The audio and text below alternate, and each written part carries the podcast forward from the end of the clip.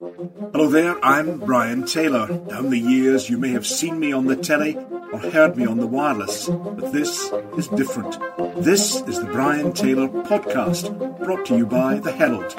I'm speaking to the party leaders, challenging them on their policies, their strategies. You'll laugh, you'll cry, you may even vote.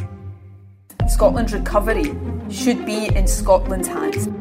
Our focus is on Scotland. The Nationalists focus on separation we're going to be asking people in Scotland to vote like our future depends on it, because it really does. Independence would be like Brexit on a rocket to Mars. Everything that Alba does in this election will be a positive contribution to building that independent supermajority. We can choose to focus on what unites us as a country, not what divides us. Today, my podcast guest is Keith Brown, the Deputy Leader of the Scottish National Party. I ask him about the economy, independence, and borders. For the latest in our Herald podcasts, I'm delighted to be joined by the Deputy Leader of the Scottish National Party, Keith Brown. Mr. Brown, I'll start with you as I have with everyone else.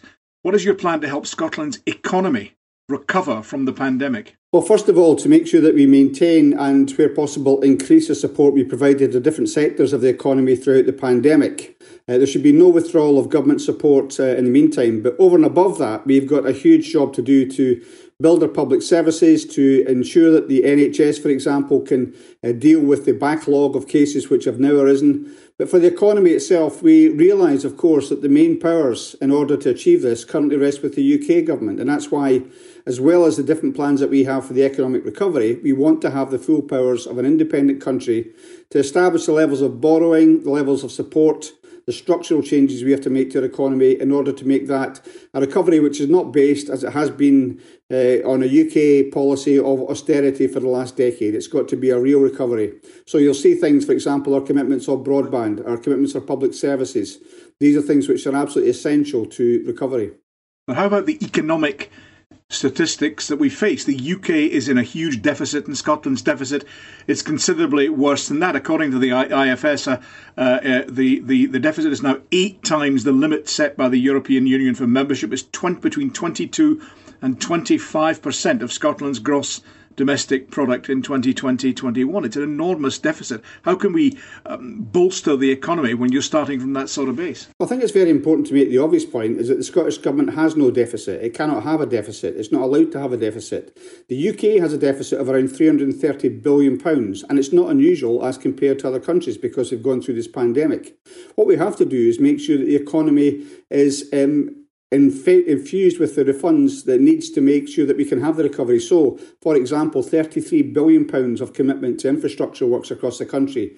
But the other points that I made before about public services are also very important because if you have that investment in public services, of course, that puts money in nurses' pockets, the 4% pay, wage increase, uh, and many of the other changes we make in terms of providing IT to uh, pupils, um, things investing in hospitals, in 100,000 new homes over the next decade. All these things create jobs, create disposable income, and they, of course, help the economy.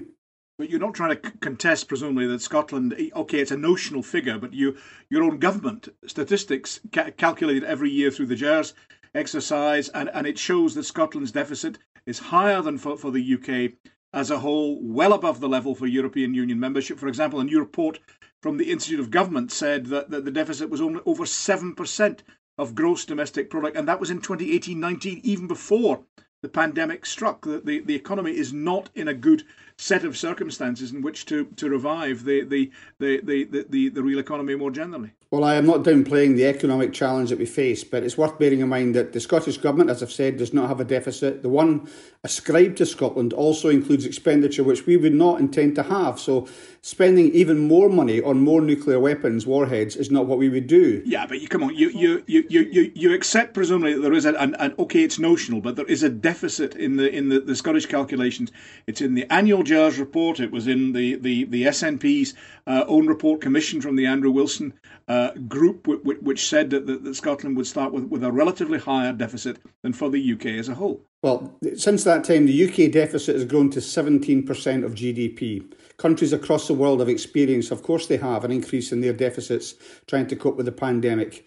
Uh, and Scotland, of course, would have a deficit like other countries if we had that expenditure as well. And of course, we have to deal with that. It will be a higher deficit than other countries, higher than elsewhere, higher, higher than the UK as a whole. It depends on what you want to spend your money on. So if the UK spends, for example, £32 billion on a useless test and trace system, Scotland wouldn't do that. But you don't want to spend £200 billion on nuclear weapons in that circumstance. So, uh, no, I don't think it's possible to make that straightforward correlation. But of course, many of these charges are made at a time by the UK government, crowing about a smaller deficit there. They now have 17% and rising.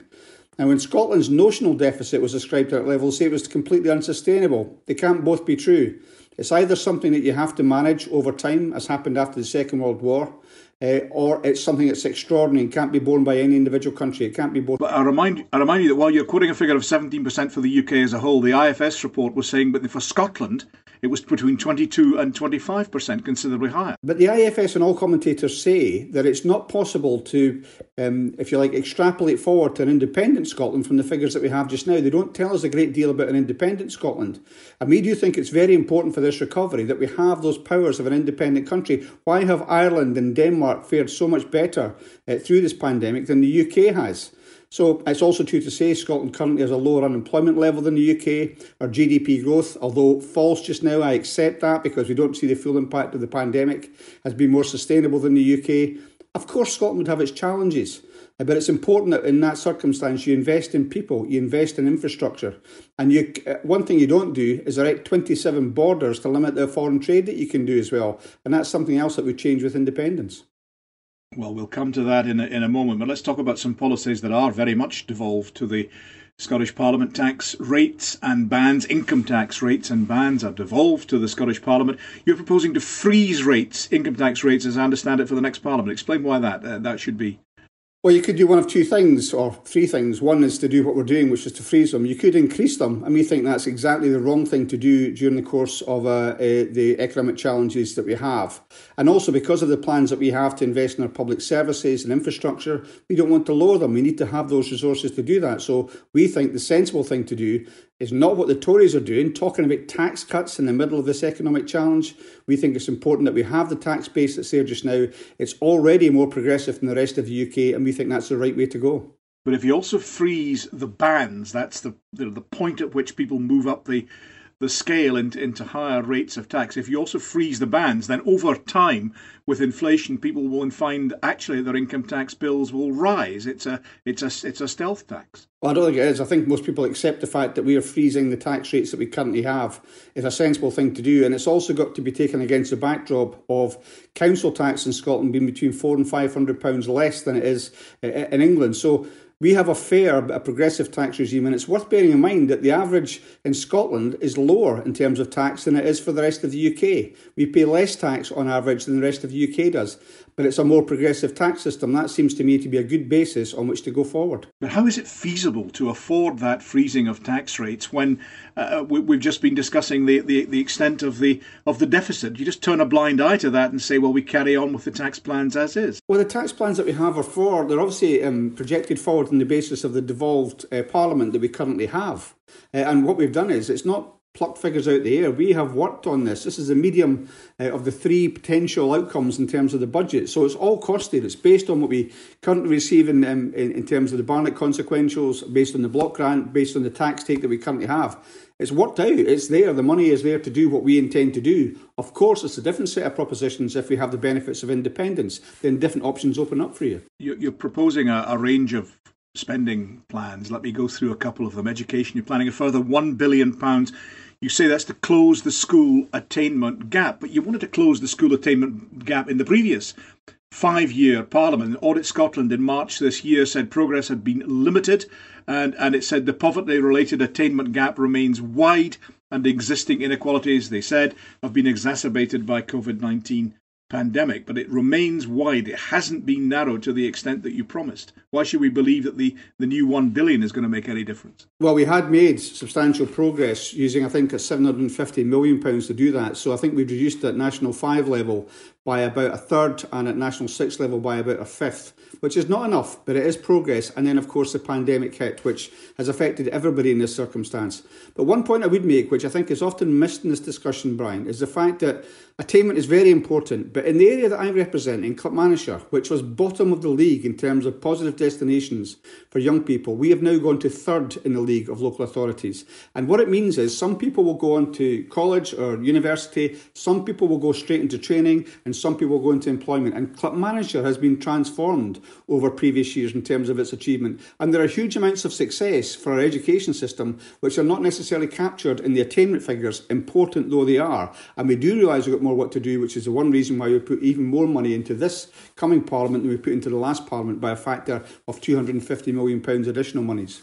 Except, of course, that the pandemic has been a seismic shock to education as it has been to anything else. People are interested in how we recover from that, but they're also interested in future planning, you know, how we how we move on beyond post-pandemic, if we can envisage such a thing. We've had to suspend the the, um, the external exams, the SQA exams would you see that, that, those would return? Will the Highers return? Will the, the, the, the other forms of externally moderated exams return in full? I, think people want to see, I know there's a contrary point of view, I think people want to see those exams return, but they'd have to return in the right circumstances and at the right time. And that's a discussion which the new government will have with the teaching unions, with the teaching profession, uh, and of course with uh, young people's representatives. They do give an objective basis for where people have reached in the learning process, and they give obviously assurance to employers and others about the level of education that's been achieved, at least attainment. They are not the whole story, as I've just tried to point out, but they are important, and I think it's important when it's possible to to get back to that exam diet. Because, of course, you know, universities, as you say, require them, employers require to see some actual evidence uh, beyond just a, a verdict given by the teacher or by internal assessment. They like to see that external assessment as well. Well, they do, but of course, in the pandemic, they've accepted the fact that's not possible, whether it's Scotland or the rest of the UK. Let me turn you to health spending. You're talking about 2.5 billion additional for health. Again, that could be said it's just plugging gaps caused by failure in the, the past five years. Uh, absolutely not. And I, I really have to say that compared, and you know, people have said it's not enough just to compare yourself with England or the rest of the UK, and I accept that. There should be international comparisons for this, but those are the most direct comparisons that we make.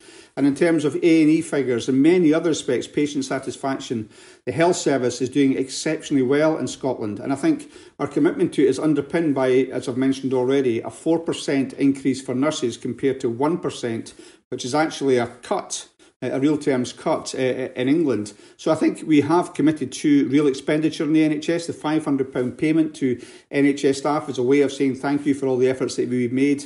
I've had direct experience of the NHS over the course of the last year with myself and others and it's been an absolutely fantastic service in very difficult circumstances. I don't doubt there are real challenges uh, which are there because of the pandemic in terms of uh, delayed operations and other things in terms of preventative medicine as well. But I'm very confident with the people that we have there and the resources that we intend to put in. You've mentioned £2.5 billion. A situation where, for example, a, a nurse will end up around about, on average, about £1,200 better off than her or his counterpart in England, which I think is a, a real sign of investment in the health service. But your critics say you've you've underperformed in, in health, particularly with regard to spending. The IFS report said that NHS spending has been, and I quote, prioritised to a lesser extent than in England. There was an advantage in spending terms uh, per head uh, ahead of England, but they say it's almost been wiped out since devolution because money has gone elsewhere under your, your choices? Well, our opponents will always say this. First of all, they criticised us a number of years ago for spending far more on health um, than they do elsewhere in the UK. If we are spending roughly the same, and I'm not sure those figures are exactly correct, I think they say there's still more money spent per head in Scotland on health than other parts of the UK, but we are receiving or achieving substantially better results as per patient satisfaction, as I've mentioned already, and some of the preventative um, things which we've introduced, which have then been copied elsewhere in the UK. If we're achieving all that on the same or roughly the same level of expenditure, then that's a good outcome from the NHS. But I've mentioned already the extent to which we want to put more money, not just into the NHS itself, but into the individuals that have been providing that service during this extremely difficult last year and will do so into the future. But I don't think patients waiting for cancer diagnosis, patients waiting for cancer tests, would describe the, the health service in Scotland as, as being worthwhile. Cancer Research UK say at the end of the last year, 101,000 patients were waiting for a key test. And, and you, you know, you're promising new fast track diagnostic centres, but they should have been up and running by now. They should have been in, in place already. Yeah, and there's been a pandemic, and every country that you can point to, developed country in the world that's got a health service, will have suffered a major setback because of this pandemic, because the priority obviously was dealing with uh, COVID. But I do think uh, those services have continued, perhaps not at the level we'd normally expect, but they have, I know myself, they have continued right through the pandemic, and the quality and dedication of the service is still there. I do hope, incidentally, that we are able to, and I'm um, reassured in this from the words of Jeane Freeman, that we will learn the lessons of the pandemic in terms of being able to do far more remotely or virtually than we have done previously. That will happen of necessity as just now, and it will do for some time to come. But I hope we can learn the lessons of that, which of course may help drive down both costs both to individuals, to the health service, and to the wider economy if you can do that. So let's learn the lessons from this pandemic in order to help us catch up with where we should be. Okay, let's stick with health. You mentioned Jeane Freeman, the health secretary, in the last government. She said releasing uh, elderly people too early from hospital to care homes before robust testing was in place was a mistake. Um, the First Minister has has said that as well. Uh, I mean, that must be a, a, a, a real anchor uh, hanging upon your government and hanging upon the ministers that, that, had to take those decisions? Well, of course, I have to say, first off, I'm not in government. I've not been directly involved in those decisions, but I have looked at the two reports which have now been produced, I think, by Public Health Scotland, which say the biggest determining factor in the uh, incidence of COVID within care homes has been because, first of all, the type or the size of the care home in the first place and larger care homes more likely to have a greater incidence beyond their size, and also in terms of whether they have nursing uh, or not as well. Much more important than any transmission there was from people coming out of hospitals into care homes. But of course, those that are responsible with these huge decisions at the start of the pandemic, I would not like to have been in that position. They had to take those decisions at those times in the best interest, and of course, they were trying to protect other patients as well. But let's learn from this, and let's learn from it, and let's not pretend it only happened in Scotland. So why not have a four nation inquiry? Inquiry, a proper full blooded inquiry to get to the bottom of it all. You want a four nation inquiry rather than one targeted on the circumstances in Scotland? That seems almost contrary to your, your position as a, as a, a national party. Well, the thing is, there are so many commonalities between uh, what happened in different countries with uh, COVID, then it makes sense to do that. And also it allows you to compare and contrast. Was this decision right in this country? Was a more cautious approach in Scotland the right one to take? I think the First Minister has said she would like to have and has asked for a four nation uh, inquiry. Of course, it would also be something that would uh, perhaps reduce some of the costs, which will be very substantial for this inquiry. But it'll also increase its impact because it has that breadth of experience incorporated into it. If they don't do that, if they refuse to have the inquiry, then Scotland will go itself and we will have that full inquiry before the end of this year, starting as I understand it. But it could also be said that ministers in Scotland, the government in Scotland, officials in Scotland might escape closer scrutiny if it is on a, on a, on a four nation basis, if it's UK wide, if it's broader, then perhaps, you know, frankly, you, you, the, the, the worries and the, the problems in Scotland will slip under the radar a bit. I have every confidence in, well, I was going to say the opposition parties, but certainly in the media to make sure the Scottish Government's put under sufficient scrutiny. And if the inquiry is constructed in the right way with the right people, then there should be no hiding place. There should be a full inquiry into every aspect of it. And I, I have no doubt that, that adequate scrutiny will be placed on Scottish ministers, whatever the nature of the inquiry is that that takes place. And it's not a way of skipping, dodging. Absolutely not. How would it be possible to do that? If somebody can point out to me that we're willing to be involved in an inquiry across the four nations of the UK that's going to allow you to hide away, I just don't see that at all. But if they don't do that, and if it was the intention to try and hide from something, why would we commit to having our own inquiry in the absence of that four nation inquiry? Okay, let me turn you to another another topic, a huge topic for Scotland, a huge topic for the planet, the environment, but particularly in Scotland. Isn't there a tension between your desire as, as, as an SNP, your desire as a Scottish Government to cut carbon emissions. You've set, you, you're never done talking about the bold targets, but isn't there a tension between that desire and your wish to protect jobs in the North Sea oil and gas industry? Yes, there is a tension. There is no doubt about that. And the way that we try to address that tension is to look for what's called a just transition so that those that are at the cutting edge of that, those whose jobs uh, are involved in the North Sea uh, will have the chance to have a just transition to move forward to other jobs. Now, we've already done something like this back in 2013, around then, when the oil price collapsed. We, in fact, I was involved in it myself, instituted a number of programs which allowed people in that industry to move into other industries. And I think we have to do that on a much bigger scale. And the other point I would make is it's not just taken in isolation. So if you're taking forward other measures, as we are in decarbonising transport, including the uh, hopefully newly nationalised railway, you start to reduce the demand for that those carbon fuels in the first place. And if the other targets that we've set for um, eliminating diesel and petrol cars, that starts to reduce the demand. So you really have to try and work down the demand for those hydrocarbons in the first place, but at the same time moving people into new jobs and new industries. But you may have to face down the Greens in that. You worked with the Greens, it wasn't a coalition, but you worked with them on budget um, plans in the last Parliament. You you relied upon their support to get the budget through. They're now saying they're going to want a, a, a, budget budget proposals generally that, that are about leaving the oil and the gas in the ground. That's the phrase that Patrick Harvie and the others use. And yet right now there's proposals to, to bring bring back to life the Bentley oil field 90 miles east of Shetland. There's still talk about you know west west of Shetland development. There's talk about other uh, undeveloped areas, but particularly Bentley is, is is a big one that's currently being talked about. Are you going to have to to face down the Greens and say, look, you cannot just leave it in the ground. There has to be, as you describe it, a just transition. You're going to have to tell the, tell the Greens just to back off. Uh, we're very firm on the need for a just transition, not just in North Sea uh, oil and gas, but in other sectors as well. And the point about the Greens is who knows what the outcome, the composition of the new Parliament is going to be. We have been able to work with the Greens in the past. I'm sure we would be able to in future. And these things tend to be on the basis of compromise and working things through. And I'm sure if that's what the composition of the Parliament leaves us with, I'm sure we'll be able to get some joint working done on those issues as well. The Greens have been actually very constructive allies in much that we've done in terms of climate change targets.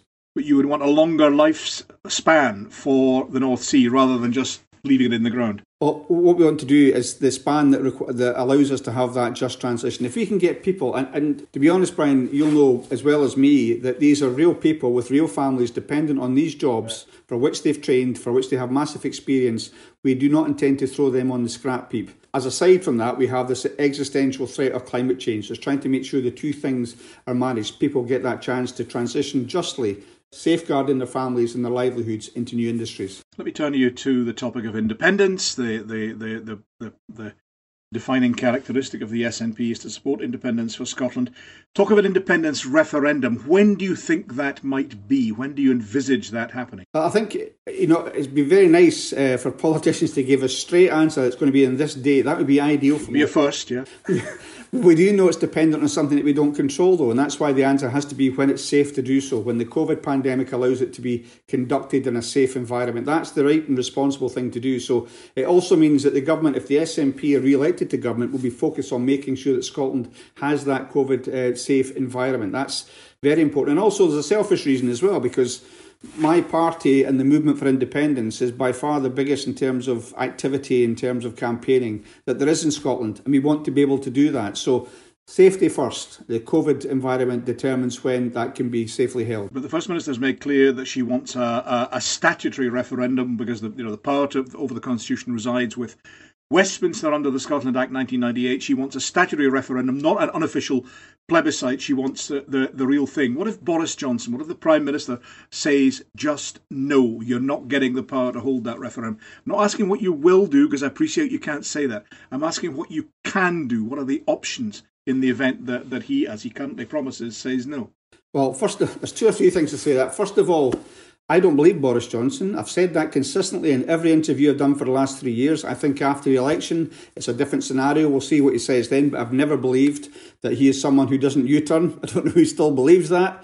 Um, so I think that will be, and, many people that you talk to in the Conservative Party say the same thing as well. So I don't believe that's the case. And also, I think it's true that the Tory Party in Scotland doesn't believe that. Otherwise, they wouldn't be saying in this election, you must vote for us to stop an independence referendum. Why is that the case if they're confident Boris is going to say no in any event? But the crucial point in all this is that the authority comes not from Boris Johnson and not from a Section 30, it comes from the people of Scotland. And if they decide at this election that they want to have the opportunities of uh, voting in an independence referendum and the opportunities of independence. Yes, the, the, moral and democratic authority, the moral and democratic authority may come from the people of, of Scotland, but the legal and statutory authority resides with a, a Westminster Act of Parliament. Well, if it's the case that they want to use legal authority to challenge that moral and democratic authority, they're going to end up in a situation of Donald Trump trying to use the law to overturn the democracy of a country. And I don't think they want to be in that position. The international community would look very badly on that kind of conduct by the UK government. It's already uh, painted itself as something of a renegade state by agreeing international treaties, which it immediately then renounces and says it's going to break, by proroguing Parliament, by any number of other things. So I think this would be a step too far, even for this Tory government, to try and use the law to overturn democracy. Do you think, do you think that Boris Johnson might be tempted to call an earlier referendum to, as he might put it, call your bluff? I've seen discussion of that, uh, Brian. I think it's it's difficult to see how we could do that because the referendum, whenever it comes, has to be made in Scotland, and we have the ability to say what the franchise, the timing, the wording, and so on should be. And the idea they would try and force that, um, I think, is nonsense. And also, it would make a mockery of their commitment to say you can't hold this referendum during the pandemic. We can have the hardest of Brexits in the teeth of a pandemic, but you can't hold a referendum. If, the, if that's their view, how could they then say, no, hurry up and have it just now before it's safe? Let's talk about some of the issues that might arise from independence. Would there be a, you know, the UK is currently not in the European Union. The European Parliament has just voted for the, the, the, the trade deal, etc. There's a consequence of that. We're out of the EU uh, for the UK as a whole. If Scotland were to rejoin the EU, there'd be a border, uh, wouldn't there? A border with England, a border with a non EU country. There'd have to be customs checks on goods. Uh, I don't know if that implies that there's not currently a border there, but there is. The last time I was up and down at the country, there's always been a border there, um, even though. Yeah, but you don't get you don't get stopped and asked what's in your lorry. Even though Boris Johnson said that there wasn't. Well, of course, uh, our intentions we don't want to erect the border, but we've seen 27 borders erected against our expressed democratic wishes in Scotland. So we want to eliminate those 27 borders. If the rest of the UK, whether in a fit of petulance or whatever, decided to erect a more stringent border between England and Scotland, that would be bizarre and against their own interests. And it would not apply, unless they want to change that, to the common travel area. People will be able to travel freely up and down the whole of the UK. I'm, I'm not asking about the common travel area. I'm talking about I'm asking about goods. I'm asking about goods. Goods would have to be to be, they'd be they'd be leaving the EU and entering a non-EU area, and there'd have to be customs checks. Well, these things would be subject to negotiation. And like me, I'm sure you can remember, Brian, all the assurances that we got from Brexit-loving Conservatives who said there was a perfectly possible virtual solution to this in Ireland. We could sort this out very easily, and this is not a real issue. If that, if they believe that's true, then why would they immediately jump to trying to erect a hard border in terms of goods? Nicola Sturgeon has said in an Irish Times interview when you mention Ireland, Nicola Sturgeon has said that the Northern Ireland Protocol could be a template for Scotland. The Northern Ireland Protocol, I would remind you, has led to riots in the streets and the resignation of the Northern Ireland First Minister. Well, I think I hesitate to comment on the internal politics of Northern Ireland, but I do think, from an external point of view, if you're um, a territory which has voted to stay in the EU, and then you have a government which is determined to support another government which is determined to take you out of that, gives you all kind of assurances before that actually happens, and then reneges on them. Remember Boris Johnson, if anybody asks you for a form or for permission to move something over the border, come and tell me and I'll tell them they shouldn't have to do that. Well, that's just gone by the board. So I think a lot of the anger in Northern Ireland is over betrayals of what the people actually voted for. Another reason why the Tories should not ignore democracy in Scotland but you accept there could be problems with cross-border transfers if, as you put it, the, the UK government decides the, the, the our UK, rest of the UK government decides to, to play play tough. As again, I just would not understand why a country would want to indulge in that kind of self-harm. But if they do that, there has to be a negotiation and a discussion. And of course, it is the case that we currently export more of our uh, uh, goods to the rest of the EU than we do to the UK. And if you look at the history of Ireland, since we're talking about Ireland, uh, when they before they joined the EU, massively disproportionate in terms of the uh, goods and services they tracing with the rest of the UK compared to the EU, and that's now changed. But incidentally, they've grown both.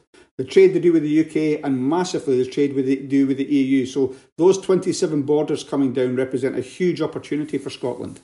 What about the economy under independence? We talked earlier about the, the, the, the deficit that there is under devolution, putatively under independence. The, the RBS group, the group now known as, as NatWest overall, say they would move their headquarters from Edinburgh to London in the event of independence. Well, they said um, this uh, last time as well, and those decisions are for those companies. I would say that if you look at what's happened since Brexit, with the financial institutions leaving the City of London to go to Frankfurt or Paris, and sometimes to go to Dublin, uh, the, the, real attractions of an English speaking country uh, for financial institutions within the EU is huge. Uh, Edinburgh and the rest of Scotland could have had that huge benefit had we been independent, but we haven't had that. I still believe it's possible for us to be an extremely attractive place to grow upon the already uh, very substantial position we have as a financial centre in Europe if we are independent uh, and in the EU. But again, the Institute for Government report 28th April says the distribution of public money across the UK would not be sustainable if any of these nations, that's Scotland, Wales, and Northern Ireland, were to choose to leave the Union. Well, the sustainability of the finances in the rest of the UK would be a matter for the rest of the UK. What we would be interested in is the sustainability of finances for independent Scotland. And there is nothing. If people stand back from some of the very involved discussions we get involved uh, about this, stand back and say, is there something unique about Scotland as compared to much uh, many other countries of a similar size that don't have the natural resources, don't have five universities in the top 200 in the world, don't have the natural mineral and other resources that we have? Something unique about Scotland that it could not make a good fist of its own future. I don't believe that's the case. Can I ask you finally, Mr. Brown, about the the idea of campaigning for independence, the idea about collective effort to bring about a referendum, the, the idea of other parties that might contribute to that, particularly Alba, uh, led by your former leader, Alex Salmond. Could you work, could you as a party, not you personally, but you as a party, you as a government, work with Alex Salmond in order to bring about a referendum and to bring about independence? Well, I'm the deputy leader of the SNP, so that's as far as my remit and authority go. I have worked incidentally with other parts of the independence movement, so uh, Scottish Independence Convention, the Scottish Independence Foundation, National Yes Registry, and others. Um, uh, it's up to other parties um, if they want to work towards independence. Of course, it is. But the SNP has been the standard bearer for independence. I've been a member of it for, for 37 years. Um, and, and when I first joined, uh, way back in Dundee, uh, Brian, way back in 1984, first by election in Broughty Ferry in the, in the throes of winter, um, we were at 10, 11% in the opinion polls. And it's the SNP's leadership that has taken us right up to the position that we're in just now. So I'm happy to work with others um, in the independence movement that want to work towards independence. That's up to them. But for me, the SNP is the standard bearer for it, and I will concentrate on what the SNP does. I accept you're the standard bearer, yes, SNP are the standard bearer, but you, you seem to be suggesting you could work with Mr. Salmond. He could bring something to the table, and the, the Alba party could bring something to the table. Well, the SNP's never said to anybody else, don't campaign for independence if that's what they want to do. But there are fundamental differences. Um, let's face it. I, for example, the idea of a supermajority I just think is bizarre. Uh, the idea you would try to imply that Scotland's got to reach a higher threshold before any other country in the world before it gets its right to exercise self determination. So I don't agree with that. I don't agree with the Alba party on saying they want to have uh, immediately move to independence post the election, whether it's a referendum or whatever it is they propose. I don't agree with that. I think we have to wait until we have a safe environment. So they, of course, can put forward their arguments. Uh, I'm happy to put forward the arguments for the SNP, and we'll see what the electorate decide. You, don't rule out working with Alba or Alex Salmond if they have a place in Parliament and they are arguing for, for independence. Well, I've mentioned, uh, first of all, the fundamental differences that we have. I don't know more about their, I generally do not know more about their other policies, but on the issue of the supermajority, which you've talked about, I fundamentally disagree with it. And the idea of going for an early referendum or whatever their latest proposal is, I don't agree with that. I don't see the basis for uh, joint working uh, in those terms. But we'll wait and see what the electorate say. And as things stand, the electorate say it's unlikely we'll see Alba uh, MSPs in the Scottish Parliament. What do you think of Alex Salmond now? Uh, I've not talked to Alex Salmond for a, number of years, and I am not going to get involved in this personality politics. I don't think it serves anybody's interest. So I've not said anything about that. I'm not going to be attacking uh, anybody. Even those, some former colleagues have joined the Alba party, I've not uh, attacked anybody in that sense. Let me f- close with a, a question. Do you think Scotland will be independent within the lifetime of the next Parliament within 10 years, within 20? Can you give me some sort of timescale of your ambitions as to what you want it tomorrow, but but your your your serious ambitions as to when you think it might happen? Well, the first thing I'd say certainly to have the referendum during the next uh, Parliament, and it will depend on the proposition that we put forward, how long that delay is between the referendum and the first independent elections, uh, whether that comes within the next term. But I I don't see any reason why we could not achieve that within a five year timescale achieve independence within a five year. It depends. It depends on what the offer is, and that will have to be. We have got still to work out. First of all, that we get the mandate from the Scottish Scottish people at this election. Once we've done that, if we achieve that next week, they will then put a proposition before the people of Scotland, and that will include things like timetables. But yes, certainly within the next 10 years, I think it's perfectly possible for Scotland to become independent. Keith Brown, thank you very much indeed for joining me, and thanks for joining this Herald podcast. Thank you. This podcast was brought to you by The Herald. We're giving you the chance to get exclusive access to even more insight, analysis, and opinion with a Herald subscription. Take 20% off an annual rate with the code HeraldNew2021. This offer is for new subscribers only and is only available with the promotional code. Subscriptions will renew at the standard rate unless cancelled. And sign up to our free evening politics newsletter Unspun to get snap analysis from some of our top contributors every day. Head to heraldscotland.com for the details. Thank you.